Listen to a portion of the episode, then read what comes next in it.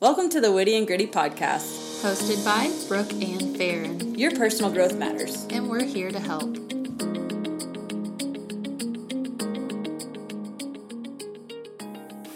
Hey there, guys and gals all over the world. How are you tonight? so, this is one of our, we're closing up the vulnerability mini series. We're having two episodes air today. One is Janet, she's awesome. Take a listen. And then we have this one with Nancy, and it's Nancy Disterlick, mm-hmm. and she goes by Miss D. Yeah. Mrs. D. Yeah. So there's that. Uh, and she is a guru on dyslexia. And I don't personally know this person, but Farron does. Farron, yes. how did you guys meet or want to talk around that? Yes. So, um, I, part of my job, current job right now, is working with students that have dyslexia, um, helping with the dyslexia assessment, uh, doing dyslexia screening in kindergarten and first grade, uh, setting up dyslexia parent nights. Anywho, so I know Nancy, and she is a guru and has tons of experience and knowledge on the topic of dyslexia. And this listener's choice comes from um, a lot of people know what I do, and they have concerns about their children. And it's not always um, necessarily reading and dyslexia, but I do get asked a lot just kind of like for signs or symptoms um, of a learning disability, being uh, an elementary teacher, that's usually the first time that uh, parents are starting to notice that something might might be a little off academically, and so I thought she'd be a great person to interview on the topic specifically dyslexia, but she does go into detail in general about learning disabilities and warning signs and things like that. Right. So, in case you have no idea, dyslexia is a learning disability, and we're going to go into what dyslexia is, what it looks like, some common misconceptions or myths. We're going to bust those. Um, Farron, you ask really great questions, and let's let's make sure everyone knows that Farron is a really good expert on dyslexia as well. Yes, so she I, just works at a different place than Nancy. Oh, you stop that! I won't. I tried to per- give her the questions that I'm asked. So sometimes my questions are coming from a place of um, what I've heard parents say, or like you said, uh, someone with misconceptions might mm-hmm. ask.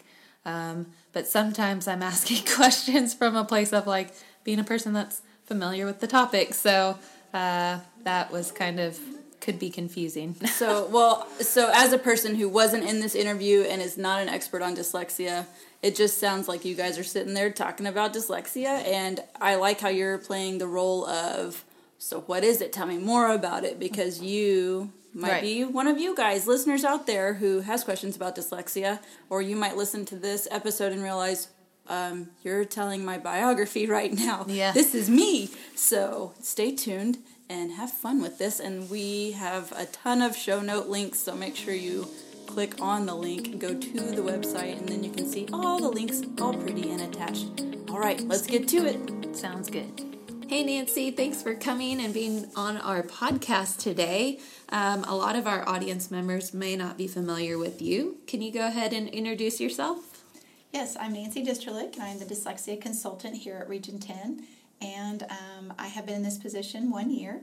I was previously in the elementary grade levels, first and second, and then I taught dyslexia uh, therapy at the high school level, and then worked a few years with students with autism.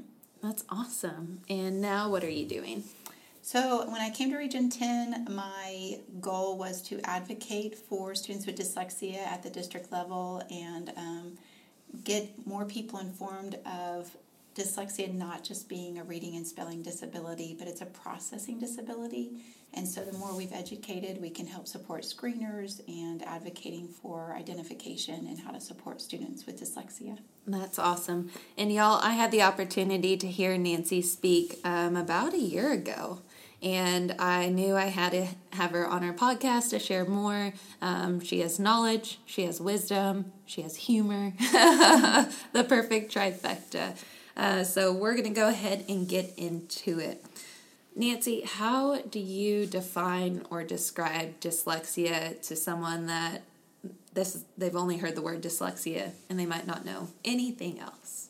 Uh, yeah, a lot of people think it just that it has to do with reading and spelling, and so I like I like to inform, especially educators, if you have a student who is engaging you with conversation and they seem to have a creative mind and they can take the topic and go further, but then when you ask them to write about it or read about it, they avoid print. That's my best way to talk about what a dyslexia student, how it may manifest in a classroom setting. And oftentimes with parents, I'll say if you have a child, let's say they play baseball and you're getting ready for to, to go to practice and like mom where's my you know the thing that i put on my hand and dad bought it last year and you have a matching one but yours is for the other hand and we they describe it in detail but they can't retrieve the word mitt. Mm. So that's another thing that you'll see a dyslexic student have difficulty with which is processing language but affects reading and spelling. So a lot of times when people bring up dyslexia, they bring up the word reversal. When they're like, I thought dyslexia is just switching the letters around. What's your response to, you know, that might be a piece of it, but how would you explain that part of dyslexia? The other thing I hear a lot of people say, I thought that's where they read backwards, Mm, and and I was like, I wish I could. mm-hmm. That Uh, I have a hard time reading forward. um, oh, the, your viewers might not know, I have dyslexia. I was not identified. I came from the state of Oklahoma where they uh, didn't test for it, and then two of my children have dyslexia. So we've gone through that process. Um, so when people would ask if I read backwards or if I can see the letters floating, um, those are not things that I particularly have experience. I think some kids have, but I do have to ground my words with my finger. I do read with my finger, and so it's just giving them a new um, perspective on how dyslexia affects people, and not those typical. We do reverse B's and D's, but it's not all of what we experience. Right. So, like you were just saying, you have dyslexia. Um, how or when did you discover that you had dyslexia? So when I was um, all growing up, I have stories, Nancy stories. One that I share the most often is in seventh grade. I misspelled my own name on a campaign poster, so I wrote it, saw it, and hung it, and did not realize I had spelled my own name wrong. So I have a whole bunch of those stories. And when I went to college, a mom happened to be a diagnostician, and she said, "It sounds like you have dyslexia." And I just said, "Wow, that sounds horrible. Is it contagious?" I mean, I had no idea what it was. Um, never thought about it again until my son was in first grade, and he was struggling to read, even though I'd put a lot of things in place to empower him in reading. And so um, his journey, we I went to Barnes and Noble and read The Secret Life of the Dyslexic Child, and at that point did I realize it was a biography of my own experiences. So years later, I became a dyslexia therapist, and when they had to practice the assessments, they were like, "Nancy, you're so dyslexic." I was like, "Yeah." So I I knew when I re- when I read the book, but that was when my son was six years old, 7 mm-hmm. years old. So I never really knew. So, how did you get through school then without, like, did you have reading support or services, or how did you cope? How do you think you went through school without this being identified sooner? Um, I, I am blessed that I had a very language rich environment at home and I had a great support system in my family and my community. So I think I was able to compensate. Um, what was happening internally is I would study harder than my peers, I would work harder than my peers, and my results would be less than them. And that's when I started developing frustration in school, but not enough where a teacher would recognize it because I was a B student, sometimes C's where they were like, "That's okay, that's average," and um, so then in high school, my very best friend was our salutatorian, and so she would help as an accommodation. Uh, the teacher would explain the assignment. I would look at her, and she was like, "Just wait," and then she would restate the instruction in a way that I could understand, and she would do my accommodation. So I truly did make it through school with her support. That's awesome. Um, I think sometimes we get parents and we bring up dyslexia and they share, like, if we're looking at test, start the testing process, and they're kind of caught off guard because they do seem to be doing so well in school. Um, what is the range kind of on dyslexia? It, I guess if you could speak to the ones, the parents that are surprised to hear because they are making B's. Yeah, they seem frustrated, but you have to work hard in life. Um, what would you say to the parent that's like, really dyslexia? I don't, I don't see that. They're not struggling like maybe some of their friends' kids do or family members' kids do. One of my favorite analogies is if you were having trouble seeing and you went to an eye doctor and you said, you know, I'm having trouble with my vision, they would not offer you braille. They would do an assessment on you and they'd say, you know, you just have dry eyes, you need drops, or you're only struggling when it's um, when you're reading, so you need readers, or you need bifocals, trifocals. Maybe you have cataracts, you have surgery. Then opportunity, you'd have to have braille. So the same thing with dyslexia. What we're looking for is unexpectedness. And so each of our students, when they come to us for assessment, they may have a high cognitive ability, no other um, frustrations such as ADD or ADHD, and they have a language rich home. That student with dyslexia looks completely different than my student that has two languages, ADHD, dysgraphia, um, not a language rich home in English. And so that student's going to need different support. So when we say dyslexia, oftentimes parents or teachers think it's one it has one perspective but it is it affects people differently so um, we also have it skewed where um, louisa moats is very um, um, informs us that it's not a gift to have dyslexia so we have parents like oh they have the gift of it and, there, and there's books that talk about it being a gift. I do think we compensate and we have strengths because of it, but the actual disability is dyslexia, and we wouldn't want to choose that. So, um, but I feel like I have benefited from it. I mean, I found the lemonade in my situation. So, um, I don't know if I answered no, your question. you definitely answered my question. And um, I don't know why. When you were talking about your strengths and your lemonade, I couldn't help but remember that you said one of your talents is that you can do impersonations really well. Anybody? Yeah. Well, don't do me yet. I don't know if I'm emotionally prepared for that because I'm amazing. So I don't want to hear any impersonations. That would be less than that. Uh, no, but um, what are some gifts that te- that are coping mechanisms? I'd say, um, not the word gifts that students maybe show, like they have um, great oral learning abilities and communications. What are some things that some people would refer to as gifts, but might be strengths you'd see in a student that would create the unexpectedness when it comes to their reading and writing? I love how you worded that. Um, it, there are strengths on our coping. I, I agree with you. So my ability to mimic um, it's not that I read this, but after learning about dyslexia and what my brain is doing, I believe for myself that when a teacher was telling us information, I could not recall Tuesday or Thursday or East and West or 13 and 31. I would get them confused when I went back to my writing or my notes or how to understand it. Mm-hmm.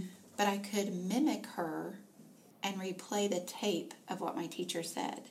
And so Mimic has become one of my strategies to recall information that was previously given to me. So I, I, do think that was one of my compensations. And you'll see a lot of comedians and actors have dyslexia. And, you know, I'm watching how they mimic. Mm-hmm. And so I do. I think that's some of the things that we've compensated.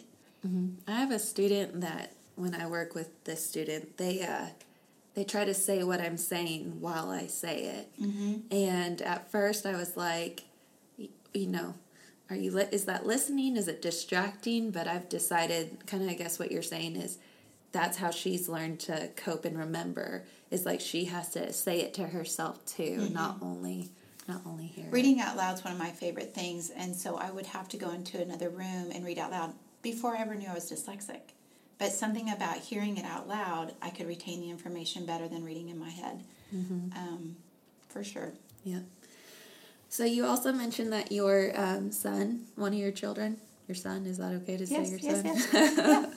um, has dyslexia. When did you start noticing um, some characteristics, and what were some of those examples? So I was a very proud stay-home mom, and I had done the alphabet, and I had uh, he was already writing, he was reading before he got to kindergarten. I was very excited, and we got there, and he was behind, and I was like, there's no way. Mm-hmm. So we kept working on it. And then first grade is when it was really evident because I'd call his teacher and say, How long do you think the homework should take? She was like, mm, 20 minutes. We were spending two hours. And he was already frustrated. He didn't want to go to school. He would do very well on the spelling test at home with a lot of practice. And we had our, I didn't know at the time they were dyslexia strategies. They, you know, I was, we were skywriting them and moving our body with them. So it was multi-sensory, not knowing that is exactly what he needed. But then he would fail the test on Friday and it didn't make sense to me. And so that's when uh, the school districts were commonly not testing until third grade because they believed they had to have the exposure to print to see if that print disability was in effect. So I understood their ideology, but um, now we know that we can detect it earlier and that the screeners in K1 and 2 are, are vital. But the other thing that we were underneath was the failure model. They didn't test for disabilities without a failure. So, unfortunately, for my son, with my ability to help him compensate, he wasn't failing classes until seventh grade. And that's when they tested him for dyslexia and found out he had dyslexia, and we could have spared a lot of hard years for him. Mm-hmm. Um, do you mind sharing the story about him not wanting to go to school and praying one night about that? Because that just tells you how much these kids struggle. And uh, they don't always voice how much they're struggling, I think, to their parents because they're pleasers. They want to do well. They're finding ways to cope. They really are problem solvers. And so, um, I, get your Kleenexes ready. yeah, the um, it was. I was actually. I was like, I don't know if I could tell that today without getting a little choked up. Oh, um, okay. So, um, we can pause. no, that's totally okay. Okay. It's the it's the raw emotion of what you're going through. Because as a, for me to have dyslexia and fight for myself is a completely different emotion than watching your child struggle. And um, the other thing that when you're mentioning what they're doing, they're also working harder than their peers to have less of an accomplishment. And uh, so one night we were doing our prayers, and he asked God if he could live in heaven and not go back to school. And that's when I started researching about dyslexia. So um, yeah, it was It's- started the quest. It was very hard. It was a, it, we're still on our journey. We're still trying to compensate for um, the school systems. I'm a very proud public educator. I believe we do the best we can with what we have, with what we know. Um, but that's why I'm advocating so hard for lives to be changed and not be on the path we were on.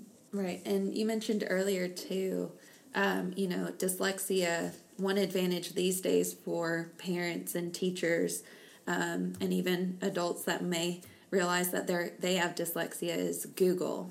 Correct. Can you elaborate a little bit more on what we are saying? Uh, you had pre- Farron had prepared some questions for me ahead of time. It's like, what what would you have done differently? And in all caps, I'm like, well, we didn't have Google. I didn't have the accessibility uh, to information that parents have now. I mean, this was years ago, and so we really truly relied on the people in our district with the limited knowledge they had. I mean, why would they know either? You only know what you can, and so. Um, I'm grateful that I went to Barnes and Noble and I went down that aisle and read that book so that I could at least be pursuing um, dyslexia for him. Yeah. And we touched on a couple of these already, but um, what characteristics do teachers and parents need to be looking for? And um, you've talked about the unexpectedness. Um, on the parent side, you are spending a lot of time on the homework, not seeing the results in school. You've provided a language rich environment, you've read, you've provided all the support from home, and it doesn't seem to be translating for, to school. Um, what more, if you want to add to what parents can be looking for, but for teachers in the classroom that have a lot of experience with teaching, um, I know some, what should they be looking for? I know sometimes it's those kids that seem lazy. Um, how do you suggest that they look for these characteristics of dyslexia without kind of jumping to conclusions that we might tend to jump to? Well, two things. One, when we talk about the parents, if you or your spouse were pulled for reading or struggle to read or don't enjoy reading, that's one of your first things you want to be wondering because uh, it's neurobiologic in origin. And so one of the parents generally are like, you know, I've always hated reading, or I never really clicked when I read. Or they have a sister or a parent that struggled, or sibling, I shouldn't say sister, a sibling. So for the parents, you want to think about your own uh, educational experiences and are they matching what your child's going through? And what a lot of parents do is say, I made it and I struggled, but they didn't know they had a disability. Mm-hmm. And so um, that's kind of how I was with my son at first, going, you know, I, I, I remember not liking to read, but I just assumed if I fed him all these tools and strategies, he then would, but then he didn't. Mm-hmm. So, so that's what I would do for parents. And then for teachers, like I said, um, there's a characteristics chart that uh, Farron can provide maybe after the podcast that lists other things that are associated with dyslexia. For in- dyslexia, for instance, I can tell time. I have the intelligence to tell time. But when I look at an analog clock, um, the hands I will get them confused, and if it's above or below the line, it takes me longer to tell time. Uh, my daughter has a difficult time doing the months of the year. She understands them, she knows them, but to retrieve them in out of order without a song is difficult. So these are some of the things that are associated with dyslexia that are not decoding or spelling, encoding or decoding. And so a lot of people, the teachers need to know the other characteristics. And again, my number one is if you have a student engaging you orally, mm-hmm. enjoying to talk, and are very creative, but they avoid print, whether reading or writing it, you need to wonder if they have characteristics of dyslexia and start documenting the things you're observing. Sometimes I think the hardest students to identify end up being the students that we refer to as twice exceptional because you might have paperwork showing their uh, IQ and cognitive abilities. And so those students are the ones sometimes that we're like, well, we know they can do it, or they're in AP classes, yada, yada, yada. Um, if they would just slow down, if they would just try harder, that we might overlook them as possibly having dyslexia. Do you have any um, tips or suggestions on kind of monitoring or looking for uh, twice exceptional students that could have dyslexia. This is a passionate platform for me because these are my secondary teachers who I'm speaking to, um, and also the many parents who are like they just don't want their child to have a disability. So this is a this is another area. Um, and when you say secondary, like high school age, middle, middle school, school, high, high school. school. Okay. What happens is these students have been able to compensate, so they were able to read at, at the elementary level. Uh, they were actually fluency was probably average, just a little bit above average, even though their intelligence was able to think higher than those uh, chapter books. So they get to the secondary level, and now they can't, from memorization, read. And they don't have the decoding skills. So they're having trouble in like a history class, words that they don't know, uh, foreign language, pharmaceutical class. Uh, now they're starting to say, well, what's my deal? Why can't I perform like my peers? And the parents wouldn't think disability because no paperwork up to this point has even indicated there was something wrong. So, this is another area that you need to uh, emphasize for your secondary teachers. If you have a student who you would expect them to be performing like their peers, and you're kind of surprised that they didn't do as well on that test, or you're surprised that their paper wasn't, uh, there were words misspelled on the paper they wouldn't, wouldn't expect from that kid, you're probably looking at a twice exceptional student, or you need to be wondering it. And um, oftentimes the parents are just wanting them to work harder. They don't want an identification. They don't want to be known as a, with a disability. And uh, when I make an analogy with medical, we would have a different philosophy. If you knew your child had uh, diabetes, but they didn't need insulin, they just needed a better diet, you would make an adjustment for them. Even if it was slight, you would do what was right and best. So I have students that were in all AP classes. They were very successful and um, actually, it was a math teacher that came to me for one and said he keeps reversing his letters. I know he has the right computation, but he's writing them in the wrong place. And so we did look at dyslexia, and he was, he's dyslexic, but he was able to compensate. And all he needed was that additional accommodation, and he was able to be successful. And he has the accommodations into college, and it doesn't give him an advantage, it puts him equal to his peers. Mm-hmm. So thank you for adding that about the twice exceptional student. Yes. And I think some parents or even teachers might hesitate at the idea of testing because they're like, man, if he qualifies, then this student's going to go into this intensive program and they don't need that. They just need some accommodations. And so I think, like you'd already touched on, um, starting first with just identifying a disability, the the way we treat that or support that can look very different. So anyone out there that's like, I don't want them in some intensive dyslexia program, I would just say that a diagnosis is the first step, and then after that, you do what's best for the student. Correct, and you can modify that plan. The district is, um, we, we have to offer the program because we course. want the student, we don't know where the gap is, and we want them to have that exposure, so we always offer it. But a parent can waive that and say, I, I want the identification, but I, I feel like my student will benefit uh, if they just had accommodations. And that is on an individual basis. I've got students that may be where the parents uh, feel, but the program is the right thing for that student. I've had kids who didn't want to do it, and once they start, I'd, I'd say, well, why don't we just give them a semester or have a few sessions? And what was really great is like, oh my gosh, I've always gotten that confused. I'm like, I know you have dyslexia. so I, I had some kids who were resistant and parents, and then they loved that they got to understand what what their brain was doing. And so um, give that opportunity there for your child in case that helps them in the long run. I know it was, I was 43 when I started learning the alphabet for the first time, that structured literacy, and when I had no idea that A had five ways it could be said. I mean, I, I didn't know. So, um, so no, I, I think the program offers a lot, and you need to educate the parents on what we do inside of our classes, what does therapy offer, and what are the benefits. So, I, I had many students who resisted it, and parents that weren't informed, but once they were educated on it, they they chose it. Yes. But for the few that, that don't, it can be waived. So, a lot of times, parents, when we get to the accommodation part of the ARD meeting or the 504 meeting, um, I get this a lot that they don't want to give their child a crutch.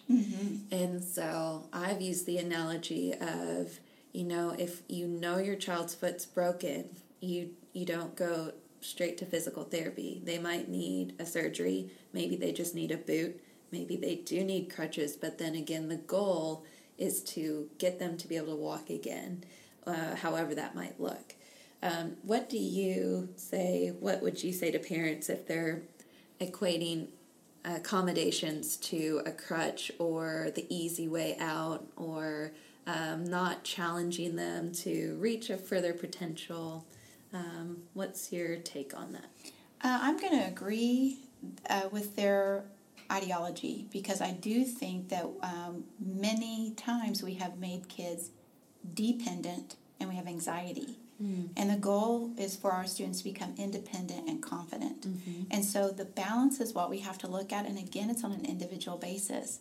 Uh, whenever you have a student come in, I will ask them, uh, I go through the characteristics chart with the parent and say, here's where your child's dyslexia is affecting them. Just because you say dyslexia, like I said before, it's different for every single student. And so you don't walk in and say, my child's dyslexic, they need oral accommodations, extra time, extended this, and let's look at their need. And so, and the need can change depending on the content or the connection with the teacher. And so, if I have am in a high school level and the teacher is a multisensory teacher, they they have posters and they have pictures and they've got songs and they've got all these different ways for us to get that information in.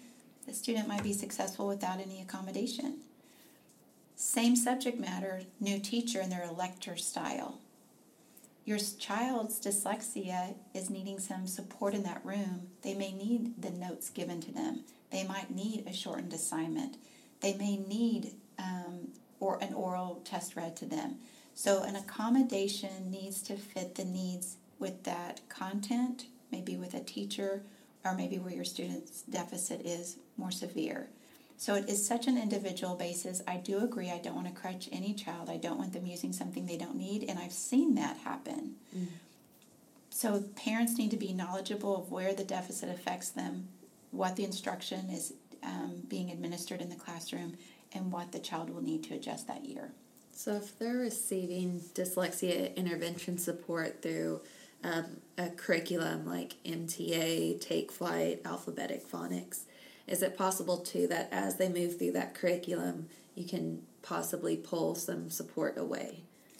Uh, the answer is going to always be it's individual to that student. I have seen a student who is twice exceptional, and once they've had a program, they're like, I've got this. And they are prepared, and maybe they struggle a little bit, but not much more than their peers. That's different.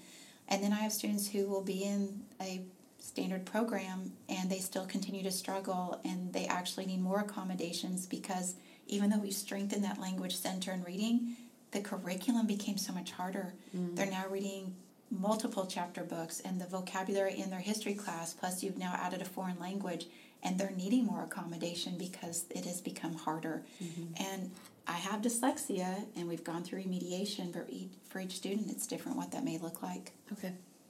Um, and then what would you say to teachers that seem hesitant to um, offer these accommodations because they feel like they're giving the student the answer? Um, it's not fair to the other students, or, you know, again, talking to the student and seeing their participation in uh, class discussions, it just doesn't seem like they need them. Um, what's the right way to approach that? I really do enjoy coming out and talking to my teachers because if they believe dyslexia is just a reading and spelling uh, disability, then from that perspective, I can see why they think that. Um, also, if they don't look at dyslexia on an individual basis and say, this student with dyslexia is different than that student with dyslexia, if they don't know how to discern the difference in what the actual student's individual need, then I can see that perspective. Mm-hmm. The other way I can see their perspective is you do have a student who is capable and they have relied on their accommodation and they're not performing in, at that level. And mm-hmm. I'll talk to my parents, they're like, this teacher's so hard on my student. And I said, well, let's measure what that means to say they're hard on them. I had two teachers at my high school that did not bend on their expectation, and my dyslexia students rose to that expectation every single time.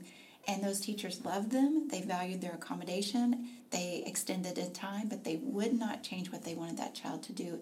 And my kids saw in themselves something fantastic, they saw growth. Mm-hmm. So um, I love educating my parents, my students, and my teachers on how to individualize that experience for each kid. So um, it took communication when I first got to the campus and said, you know, this is the way dyslexia may manifest, and here's the social emotional connection that they're going to need first. They need to know that that trust is there because uh, my favorite analogy is if you are not athletic, what room in the building do you hate the most? And the answer is always PE. Mm-hmm. Well, I have a print disability. And so I'm always being put in an environment where I'm not, I feel less than my peers and I'm trying to hide that shame and I'm trying to just be under the radar. And when a teacher calls you out, no one may be thinking, oh, you're stupid. Mm-hmm. Like they really aren't. But that's what goes through my mind that, oh my gosh, now everyone knows I can't spell, I can't read, I'm dumb, I'm stupid.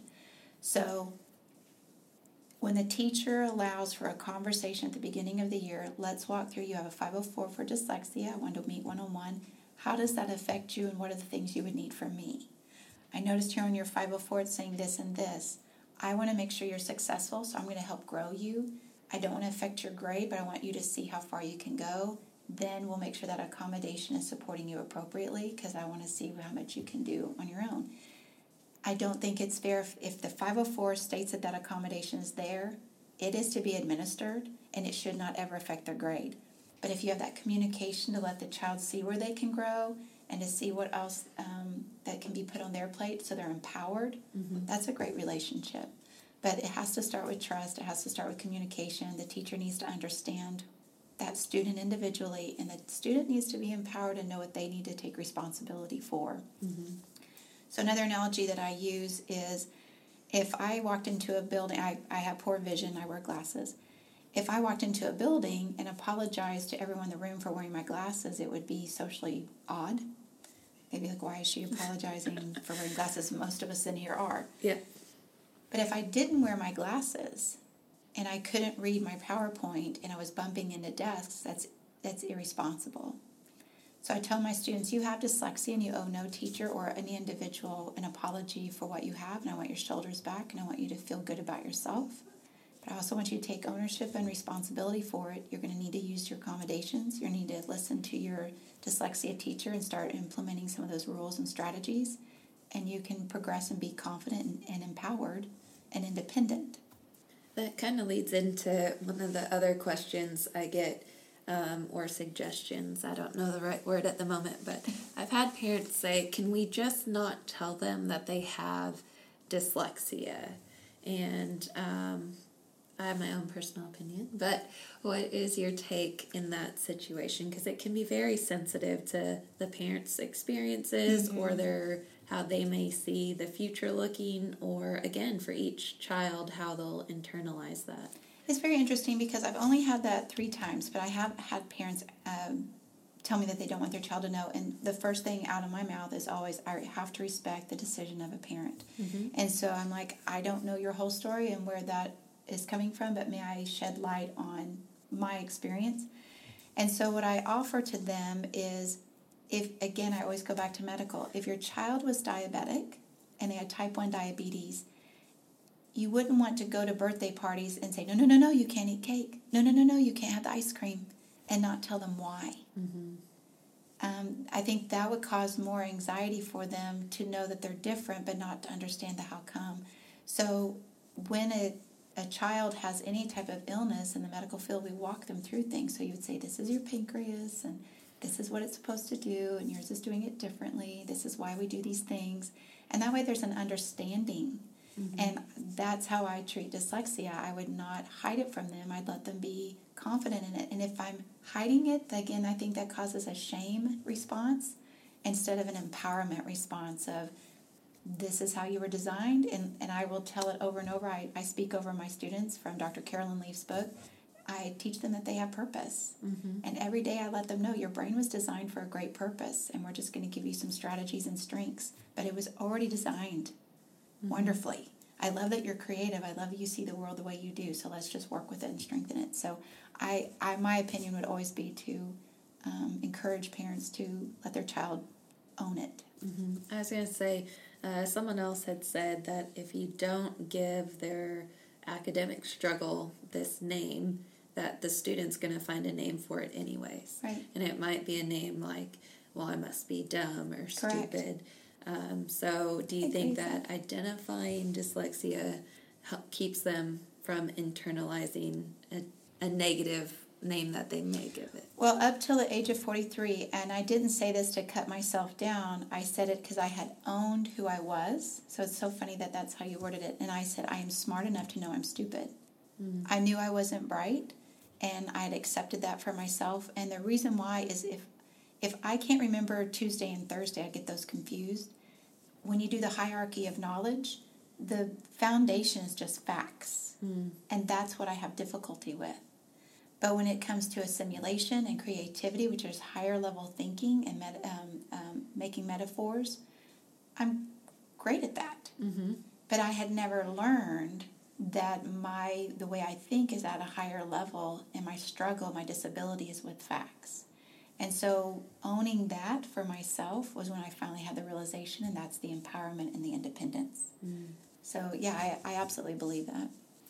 So, you've touched on this as well. Um, aside from a dyslexia curriculum intervention, what else do you think students with dyslexia would benefit from? What other education and um, what have you taught? You've touched on it with the Carolyn Leaf, Your Brain Has a Purpose more that social emotional because um, I think parents want to know how they can help their kid and there's lots of ways but I think we focus a lot on the academic. So beyond academic support how else can we support our students or what else could we teach them or capitalize on strengths and interests? One of them is the social emotional development and I, I do believe that uh, in anything that you're teaching a student. Uh, when I worked with students with autism, when you work with students that have a physical disability, the first thing that we want to do is be real. And so we walk through anything that we're being challenged by as long and we are also working through what are their strengths. And that balance for themselves puts them in a reality that they can see themselves um, with the correct perspective. Uh, I was taught with the GT students that if you tell them that they're smart over and over again, that they equate knowing answer as smart. And that what you want to do is you want to praise, I love how hard you worked. And the same truth for my students with dyslexia. I've got to put them in the right mindset so that they can grow inside that print environment. So the social emotional has to be addressed first. And that empowerment is when we say, How does it affect you? What are the things that you need? And I give them that choice. Choice, again, Dr. Carolyn Leaf talks about how powerful it is to give the opportunity of offering information and not telling you what to do. That frees up that space for them to discover, which discovery is one of the strongest uh, tools for education is discovery when kids can look at it and explore it and then say, oh, I came to this conclusion. Yes As opposed to be told. told or Yeah. writing notes and doing worksheets. But when a student actually discovers it, there's a deeper meaning, uh, learning to it because it goes through all their mind, um, that process. Um, I also am pushing or advocating strongly for audiobooks. And this is because my brother is highly intelligent. He can get through a book in a week. And so he would mail me books and say, Nancy, you would love this. And I would fake it very well and read the few chapters, you know, here and there and read the back and kind of talk or discuss it with them. And then when we found out I had dyslexia, my brother started sending me audiobooks and realized that I could easily hold my own of any concept or, or topic that he would send. It, it didn't matter what he was wanting me to read. I was able to intelligently understand it and uh, internalize it and have communication about it versus if you didn't give me the audiobooks i just didn't explore it so audiobooks at a young age even if your child's doing well reading you want to give them the audiobooks that are helping them to decode but also the audiobooks for their intelligence you've got first and second graders that are ready for chapter books but they can't decode so you want to give them that gift or your twice exceptional kid they're fine in elementary school but you want to give them audiobooks so when they get into high school and they're wanting to do AP classes, they can be downloading them and listening to them while they're running or doing something else and they can keep up with the rigor. That is one of the number one reasons my dyslexic kids leave AP, AP classes. It's not understanding it, Mm-hmm. it's the amount of reading they have to do. Yep. So again, audiobooks is my favorite way to help my kids become independent.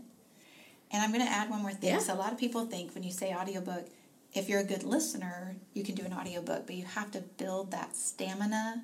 So I'd have them listen for just a little bit, check for understanding a little bit, and you build that time up, you scaffold it.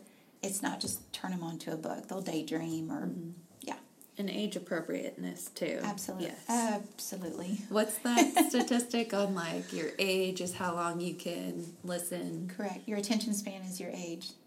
Oh, just straight up. So if you're seven, it's seven minutes. Yeah, uh, roughly, but Yeah. Um, so that, that that's how I would gauge my classroom. If I had first graders, then six or seven minutes I'd need to change my topic, or ask for choice Mm-hmm. and say may we go for a few more minutes, and that's how you build that stamina. I had second graders, and this is through a daily um, daily 5 Mm-hmm. which is a fantastic, fantastic program. Um, it's a classroom management style, and I had my second graders at 20 minutes sitting still, able to read a book. But you built up.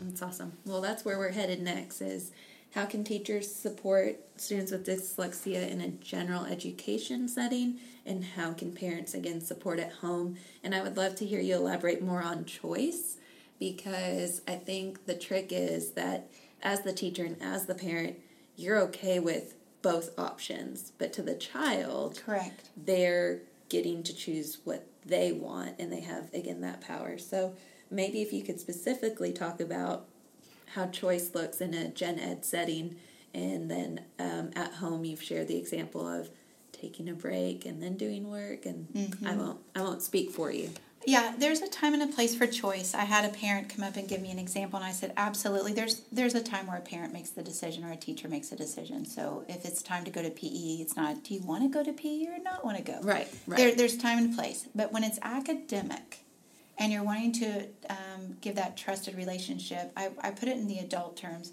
If you had a boss and they have deadlines for the year and they come in and they just look, you need to do this, this, this, and this, it needs to be done by this and this you would be overwhelmed. Um, you would probably rise to the occasion, but there may be a more stressful environment. If your boss came to you and said, "What are your objectives for this year? What are the, some of the goals that you'd like to see?" Let me tell you what we feel as a company we need, and we walk through it, and we made a guideline of, "Hey, this is where we can fit this in together." You have a collaboration, you have a partnership, you've been respected, and you had choice. Uh, Oprah Winfrey had a savant on her show, and she asked him, "What do you wish adults knew?" and he said, and I'm paraphrasing like if someone goes back and Googles it, I'm like, I don't know, this is this is what I got out of it. Um, he said, children are no different than adults in the way that they feel and experience. They just have less experiences. Mm. And so I've always, I took that in. So when I'm a teacher over six year old students, I still extend respect to them and validate them. And then when I had high school students and they're going through all their rush of hormones, you know, they deeply love and they deeply hate and they, I, I validated and gave the respect to them and still offered back a choice and support. So from elementary school and to high school, I was able to, uh, if I looked at a student's paper, Mm-hmm. Daily Five taught this, so they still get this credit. I'm so grateful for that book. They would only ask for two things that you noticed on the paper. So I would say, even to a high school student, let's say they're really struggling, they've never passed STAAR, I could rip their paper apart. I only pick two things. I've noticed that you don't have transition words between your paragraphs. And I've also noticed that you use the same word over and over. And I think we could maybe elaborate it, find a synonym, or use it less. Which one of those would you like to work on? Well, when a student is only working on one thing at a time, they can take it in, process it, master it, and move forward. And I found I could get a high school student to improve their writing over several months then when you hand them their paper and like these are the 15 things you're not doing right they're just overwhelmed Covered and ready. covered in red ink Yeah. so i only i only offer two and again at daily five offered that and it was a skill i adopted and i saw success from it same with my elementary students i would say i noticed you're not capitalizing capitalizing the letter i which is common for second grade mm-hmm. and we're also spelling of uv which is also common for second grade which one would you like to work on then after work on what strategy would you like to use? Again, that's daily five. And from that strategy, let's say what what do you think our goal could be? Do you think we could reach that in a week or do you want to use two weeks? When you give it back to them, that's empowering them. And I think when people think social emotional, we need to coddle and love on and, and tell them you're great and every child gets a trophy.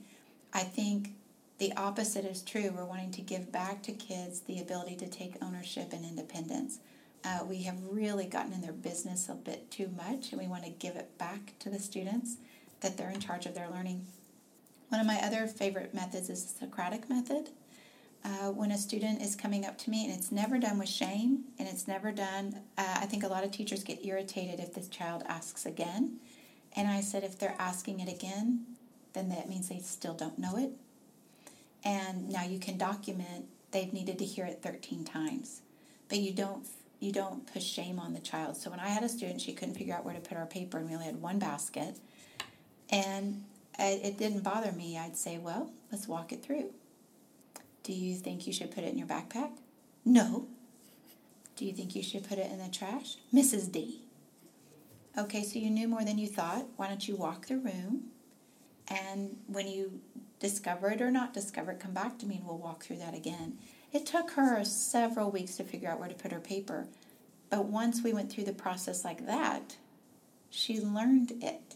But what she learned even more is she would come up to me and she'd say, Mrs. D, and she'd pause for a minute and then say, Never mind. She had learned how to think and to discover and to find for herself in a safe place that she could figure out things for her own. So I, um, I believe watching and be mindful as parents and teachers if we're shaming to redirect or if we're helping them discover to redirect. So that's a great one. Keeping that trusted relationship, respecting their age and respecting where they're at and what their growth. And you know, you've got the kid over here who can do it all. And you think in your heart, man, I'm a great teacher. I'm a great parent. Or maybe that child is developed Right. and they need to be challenged and they deserve to grow. Mm-hmm. If you have students in your classroom that can do everything right and always make a 100, then you as the teacher need to have growth mindset for them too. So, um, knowing what's developmentally appropriate for teachers and for parents is also an, a strong thing. I didn't know my first grade student was struggling until my younger two kids were coming up and were surpassing his ability. They could tie their shoes and get their backpack and have their work in their binder, and I'm like, hmm, You're right. interesting. So, um, and and so my oldest, he, it was just because he needed to develop those skills. It wasn't less intelligence or less heart. Um, there's a book called Late Lost and Unprepared, and it talks about the different levels of ADD and ADHD, how it can manifest itself differently and that it's not a character quality. I think a lot of those kids get shamed at school as well to change that behavior. I put ownership back on them. I'm like, hey, buddy, we're about to go to an assembly. It's going to be a lot of movement and stimulation. Why don't we walk through some ways that you, you can help yourself? I already prepared him to be successful. I wasn't like, uh, are we going to be signing your binder when we walk downstairs? Mm-hmm. That's shame. Mm-hmm. So I put him at successful. Do you want to sit next to me or do you want to sit by the wall so you can go get a drink when I give you the signal? I already knew it was going to be challenging for him. So we set him up for success. Mm-hmm. So those are some of the things. And then on parents, uh, dyslexia is a processing disorder. If you're asking your child to go upstairs, brush their teeth, put on their pajamas, get their reading book, and say their prayers. And they get upstairs Yep. and then they're playing in the toy room, and you're like, how did that happen? So what, instead of being shameful, I walk through with my child. You're really good at doing one thing when I ask you. I'd like at your age to see if you'd like to work on doing two things. So, would you like me to write it down, walk with you, work with your sibling? How can I help you that you accomplish achieving 2 mm-hmm. Well, they weren't even mindful of it. They didn't even realize they weren't doing it. And so then they start recognizing, oh, I need to get two things done when I go upstairs. You wait a little time, say, you know, I think you're ready for three. Do you feel ready for three? Well, you offered choice, you gave them strategy, you gave them respect, and you had an expectation of growth. That can help your child at home or at school. And you started too where the student was at. Correct. So there is a little bit of confidence and feeling like I can do one more instead of trying to go from one step to five steps. Correct. Yeah. And that's called scaffolding in the education world. And the same thing is you meet a child at their level. And, and no matter when I was teaching elementary or high school, I met my child at where they were, my students where they were. And that's respect. Mm-hmm. They, they knew that I wasn't saying, How do you not know this? You're in third grade. How do you not know this? You're a junior. Instead, it's, Since you don't know that, that's my role. Mm-hmm. And I love this strategy. And one thing that we've discussed before is the right time to introduce this or practice this is not in the moment when you're frustrated trying to get out the door to go to church on Sunday morning. You're right. So finding a safe time. Um, when would you suggest doing that? That's a beautiful thing that you brought up, even as a parent. Um, with anyone, even your your boss, I mean, you always want to protect the you want to protect the space so someone can hear you. There's another book called Crucial Conversations. And what you're trying to do is find a place where people aren't protecting their own pride. Mm-hmm. They put the goal out in the middle and they can reach it. Uh, that book is How Are Successful People Successful? And he says that people who can hold a hard conversation. How am I able to communicate when there's conflict? Mm-hmm. And the same is true for when you're growing a child in a, in a skill if you put it in a space where they're safe, they can receive what you're saying. And when you're putting it, offering it as a choice and saying, hey, I've noticed you're late to class. And I don't know if you're choosing that or if if you're having a hard time getting here. So let's walk through what you need and how I can support you. That's completely different than you're late to my class again and it's D hall for you. Yeah. That is a I mean that's a style that teachers may do, but I think you may see that pattern repeat itself. Mm-hmm. If you really want the pattern to stop, I think if you offer support, and what you find out, I had a student that was late every day. Well, his first period was all the way out across the campus. It was at the field house, and his second period class was at the third story floor. And you know, if they didn't have that conversation or communication, which neither of them were, uh, the student just assumed the teacher knew, and the teacher was saying, These are my expectations. And once we had the conversation and we made an adjustment, because the expectation is you are to be at class on time. So, offering the communication in a safe environment when it's not the heat of the moment, people can work together and get to a solution. And most often, I think it's misunderstanding. Mm-hmm. I think well worded questions without attacking are the great way to start those conversations. Um, I am spend part of my day on a primary campus, and I hear sometimes walking down the hallway, you know, it's the 52nd day of school and you still don't know where to put your folder, you know, things like that. Yeah. Uh, or they're asking and they're like, you know, man, I, then an aside, like, when will they learn where to put it? And it, I'd like to think the student has learned if I ask the teacher, she'll tell me where to put it. That's something they've learned. I ask, I have my folder. I don't know where to put it. Oh, if I ask the teacher, she'll tell me. And Correct. So they have learned a strategy. They learned a pattern. Yeah, and so you have to almost reteach it.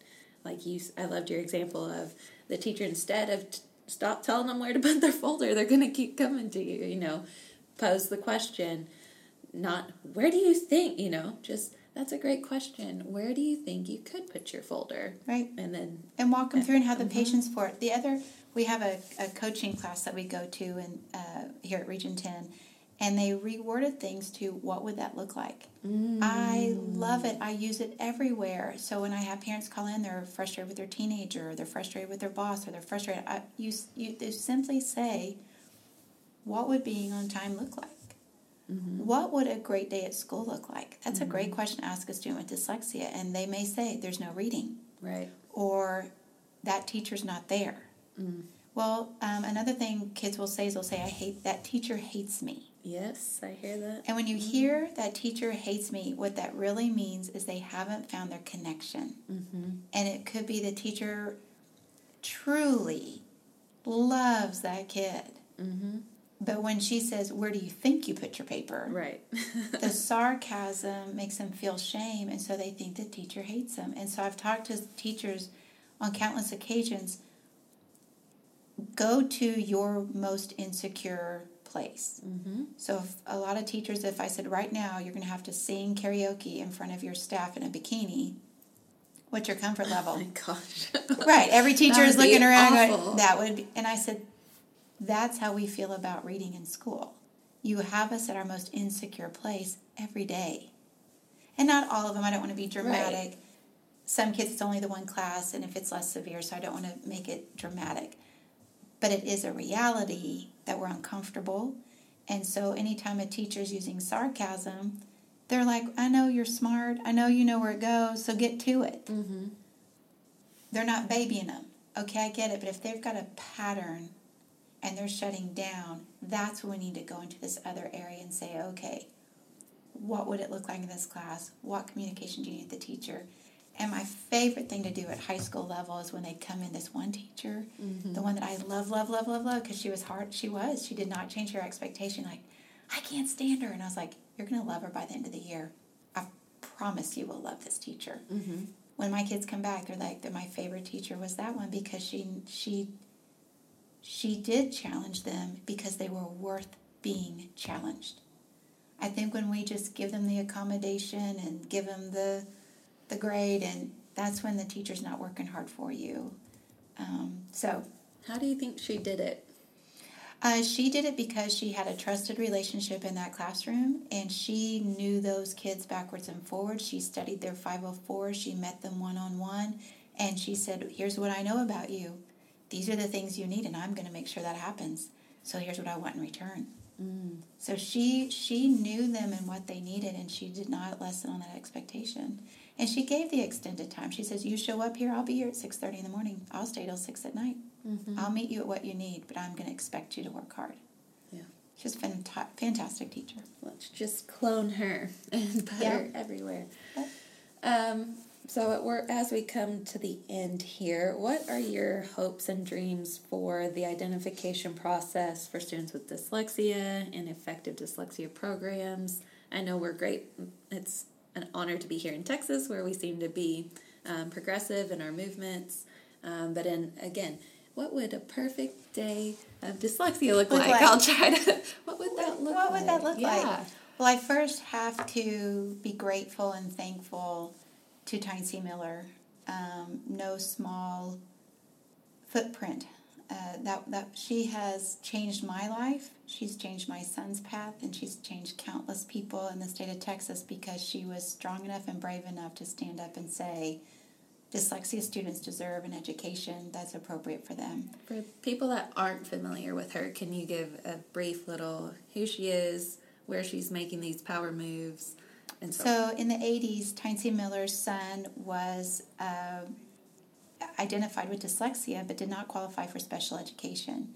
And she said, but he still deserves to have support. And so she helped create the very first dyslexia state handbook.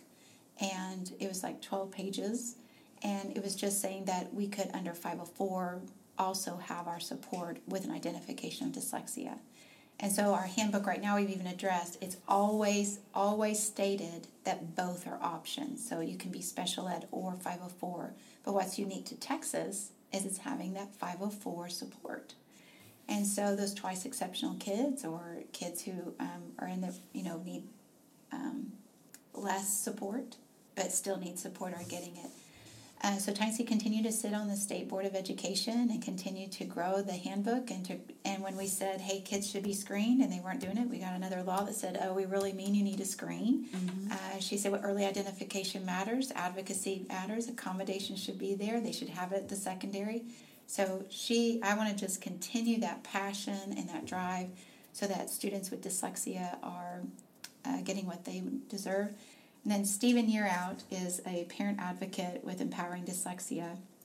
And we had a strong conversation about um, classrooms. And he said, Nancy, if we know we're going to have band, we have a band room. We know we're going to have choir, we have a choir room. We know we need a cafeteria they're going to eat. We know we need a library. We know there are students with dyslexia that are going to need services. There needs to be a classroom uh, dedicated to those kids.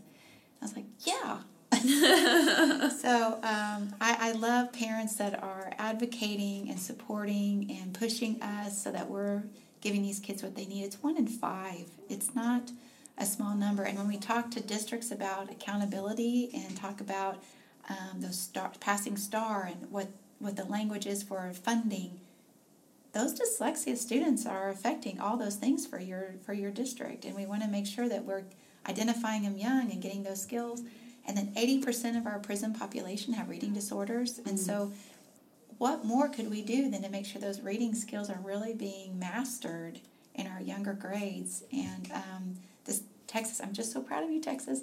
House Bill 3 is also we're going to have our K through second teachers are going to understand structured literacies. They're going to have the skills of a dyslexia therapist in understanding how our language works and how it's put together. Um, so I, I just think this is one of the most phenomenal times to be in this field and watch the growth and changes. So I just hope to be a part of that wave and ensuring more students can feel empowered, independent, and confident at a younger age than when I found it in my 40s. Mm-hmm. Um, and then parents having the skills and knowledge to know how to support them instead of like what I did is learned as I was going and didn't have the right skills at the right time for my son. But um, yeah, I can I hope to continue the fight.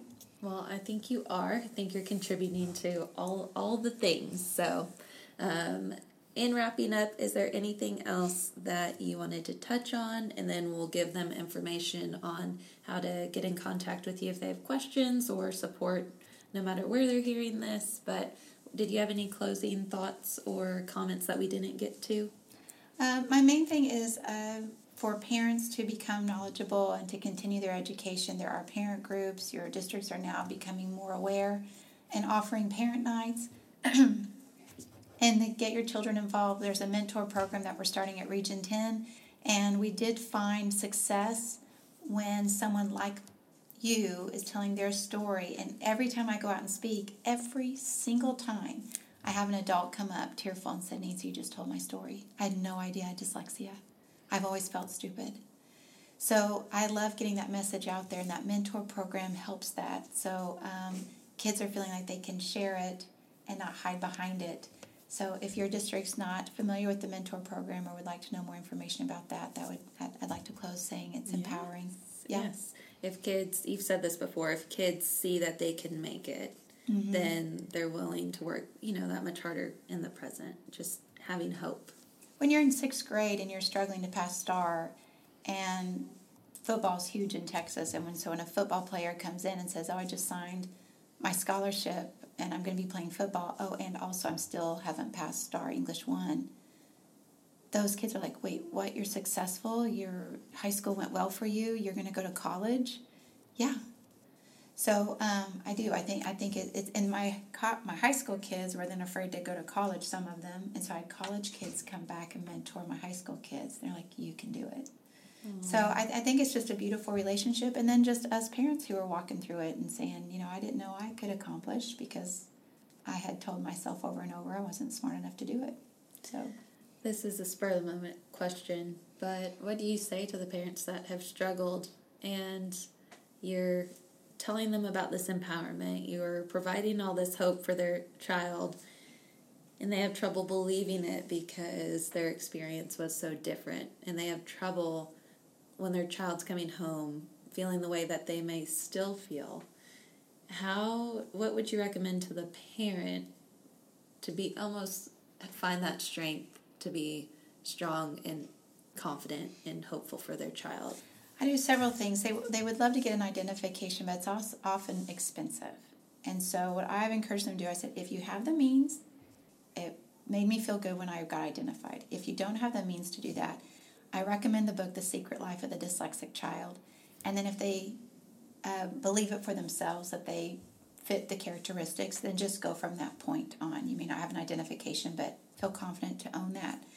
Then I give them my phone number and just say, you know, if you want to walk through anything, I recommend that. I recommend reading Brene Brown's book or Dr. Carolyn Leaf's book because both of those were talking about finally owning who you are, giving yourself the permission to uh, have choice and a voice, and then strengthening those skills. Get audiobooks, give yourself that opportunity to be what you want to be. A lot of them, I think, are, well, I just knew I couldn't do that. Mm-hmm. I'm like, but you can do it with a strategy. I didn't think I could do it either. So um, I, I, I, offer that information, then getting more involved with these parent groups and anything that we're saying works for your child. And also, I meant to say this earlier, many of the strategies that we use for dyslexia our EL uh, teachers are doing as well. So mm-hmm. those are both comparable. So a lot of things I said today would work for your EL students. But 100%. Okay, so we can um, include links and specifics, but um, as far as where to contact you, Region 10 website.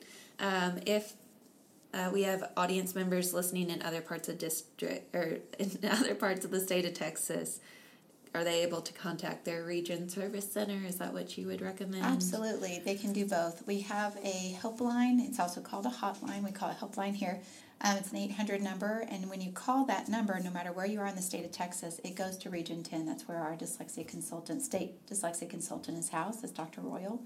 Um, so they're welcome to call that hotline. That they also can reach out. We have a service center in all 20 uh, regions, and so we have beautiful, wonderful people. They're in my network. They are people I work with and draw information from. Very resourceful. Uh, or they can also call Region 10 and, and get me if they have information or if they have questions. And if they're out of the state of Texas, um, there's different state laws everywhere. Where would you suggest they start? Uh, yeah. I mean, I don't know that you know that because we live in Texas. Yeah, Texas is pretty amazing, but there, uh, dyslexia is getting more of um, awareness, and so we do have people from other states coming into Texas being trained in Neuhaus Take Flight, MTA, mm-hmm. Alphabet Phonics, and if I missed some, I apologize. Yes, all of our tra- we have a lot yeah. of different programs here in Texas. So we are having people come in and looking at what our state's doing and what our state handbook looks like. So you'd have to call your own state to find out what your laws are. Also, reach out to the International Dyslexia Association because they will let, they have information on what your laws are. Actually, they think they they have a map on there, and it you can click on your state and it'll tell you whether or not you do have state laws for dyslexia. And then um, the ALTA is also another great place. It's Academic Language Therapy Association, and they have information about what your state's doing as well. And we'll be sure to include all those links. So drive safely. Don't get overwhelmed trying to write all these down. We'll also include some of the books that, well, all the books that Nancy suggested. Um, so we'll have that for you too. Well, Nancy, thank you so much for having. Uh, for letting me have you on our podcast today and sharing all your knowledge and wisdom. Thank you for all that you're doing in your school district and changing lives one by one, but it's making such a movement. So thank you for having me today. Thanks for that. Okay, that was the end of the interview, and that was so much information. That might be one that I need to listen to multiple times, or you might need to listen to multiple times, or if maybe even in a few years, whenever your kids are a little bit older. So I think that's awesome. Farron. Yes. Way to go. I'm oh. so glad you did this one. No, I just appreciate um, Nancy giving up some of her valuable time. We could talk about that all day. What But- I really liked, oh, sorry to No, you go. What I really liked is so I work with ESL kids, so that's English as a second language, or ELs, English learners. But technically, no one knows every English word ever, so aren't we all ELs? Yeah. Anyway, but so I like how a lot of the tactics and strategies are the same thing. That it's what I'm doing too. So I thought that was neat, and I didn't know that about dyslexia programs. So look at that. I think uh, this um, episode is also valuable if you have dyslexia and maybe your partner doesn't, or um, just to share with others in your life what it's like to have dyslexia or some of the struggles you've been through.